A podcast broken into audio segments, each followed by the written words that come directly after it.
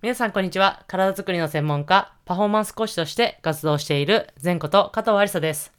こちらの内容は体に関する知識から専門家である仕事のことなどを発信しております。はい、本日は呼吸が浅い人は疲れやすいという、えー、内容でお話をしていきたいと思います。はい、皆さん、えー、普段ご自身がされている呼吸について、えー、まあ、目を向けたことはありますでしょうか？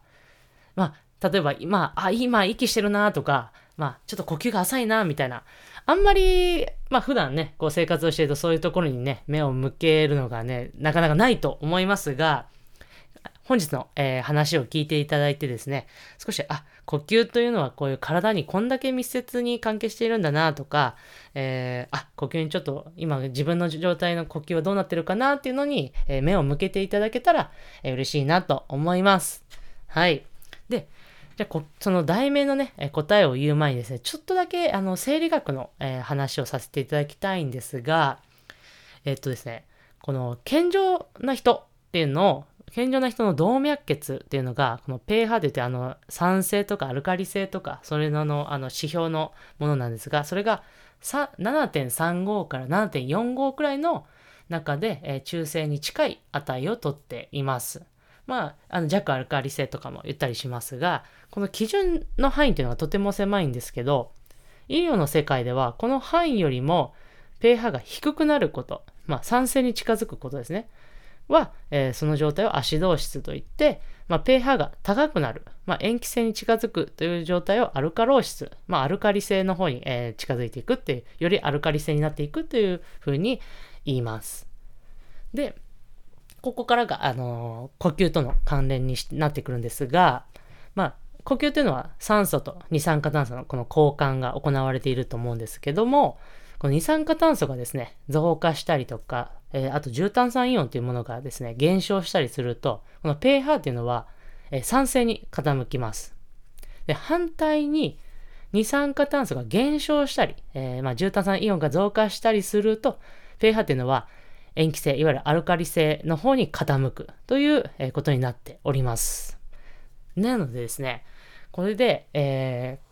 呼吸ですね。ここで呼吸の、あの、また、あの、内容なんですが、この継続された過呼吸ですね。こう、数波数波する過呼吸が、のボリュームが上がると、まあ、体内の酸素が過剰になります。まあ、酸素を取り込む量が多くなるので、体内の酸素が過剰になります。そう、ということは、体内の二酸化炭素の量が少ないという状態になるので、いわゆる体の中っていうのはアルカリ性に傾きます。で、他にはですね、体内の、えー、酸素過剰が起きてしまうと、血中で結合している酸素、えー、酸素とヘモグロビンが、えー、離れない状態になってしまって、まあ、酸素がですね、細胞に供給されづらくなってしまいます。そうすると、えー、やっぱりですね、その、リカバリーとかコンディショニングの低下の要因となってしまうので、まあ、えー、そういう酸素過剰が起きてしまうと、あとはですね、睡眠障害とかにもつながってきてしまうので、まあそうするとやっぱり、この題名にある通り、まあ、ハテナではなくてですね、呼吸が浅い人は疲れやすい、丸みたいな形で、えー、もうなってしまうんじゃないかなという可能性が高くなります。はい。なのでですね、この呼吸量というのをですね、コントロールするのが、まあ、体をリカバリーさせるのに、えー、とてもキーポイントになっていきます。で、ここで皆さんえ気になるところが、その呼吸量が多いとか少ないとかどうやってわかるのっていうのが、えー、皆さん気になるところじゃないかなと思いますが、まあ、それを測る、えー、少し評価方法が一つありまして、えー、CP の評価といって、まあ、コン CP というのがコントロールポーズの、え評価というものがあります。でこの CP って何なのかっていうとですね、まあ、快適な呼吸停止時間まあこう快適なっていうことなんで、例えばこう呼吸を止めてる時に、で、じゃあ、シビ測りましたと。で、後に、スハスハスハっていう風に呼吸が乱れるんではなくて、あのそれ測り終わっても呼吸が乱れないくらい止め、呼吸が、えー、停止できてる時間を、えー、測ることによって、この CP が高い、コントロールポーズが高いと、呼吸量が適切だというふうに評価ができるというふうになっております。で、これが、えーまあ、40秒以上だと、まあ、ほぼほぼあの症状は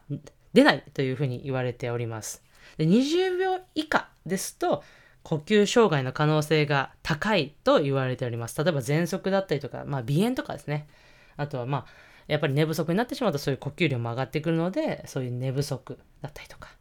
あとは20秒から40秒の間であると、まあ、基本そういう、そういう症状はありませんが、まあ、何かの、えー、きっかけとか、まあ、何かのアレルギー症状とかで、そういう喘息とか鼻炎とか、そういうものが発症する可能性があるんじゃないかなという指標があります。なのでですね、このね、ちょっと CP をですね、え今回ちょっと皆さんで一緒に測っていきたいなと思っております。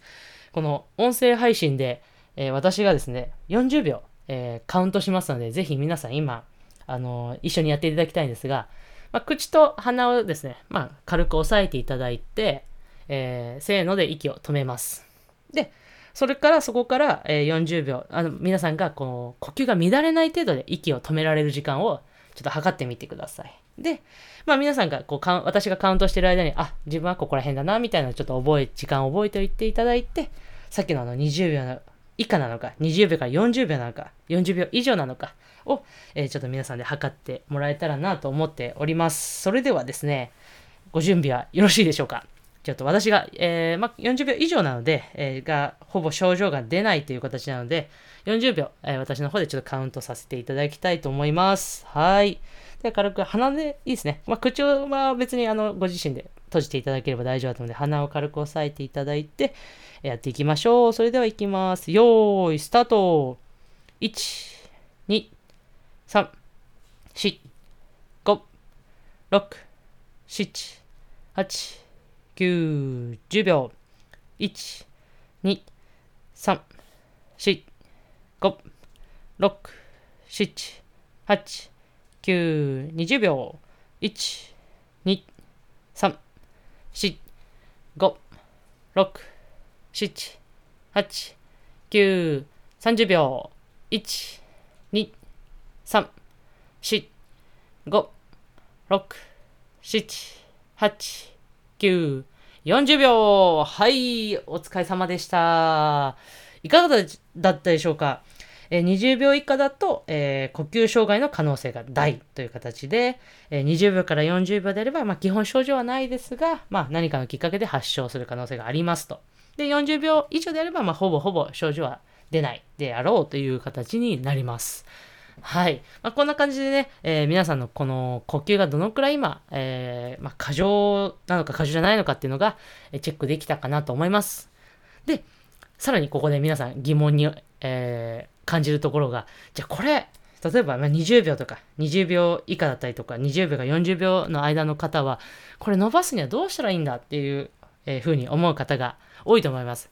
はい。その、えー、ためのエクササイズがありますので、そのやり方については、えー、次回のエピソードでお話をしていきたいと思います。はい。ということで、えー、本日のエピソードはこちらで終わりにしたいので、最後は前頭腔は少しストレッチして終わりにしますので、皆さんいつもの通り胸の前に手を組んで、はい。こ今もね、こうぐーっとね、しっかり背筋伸ばして、天井に手を伸ばして、はい、パッと力抜いたらリラックスしましょう。はい、ちょっと背筋伸びましたでしょうか？はい。これで、えー、本日のエピソード終わりにしたいと思います。それでは次のエピソードでお会いしましょう。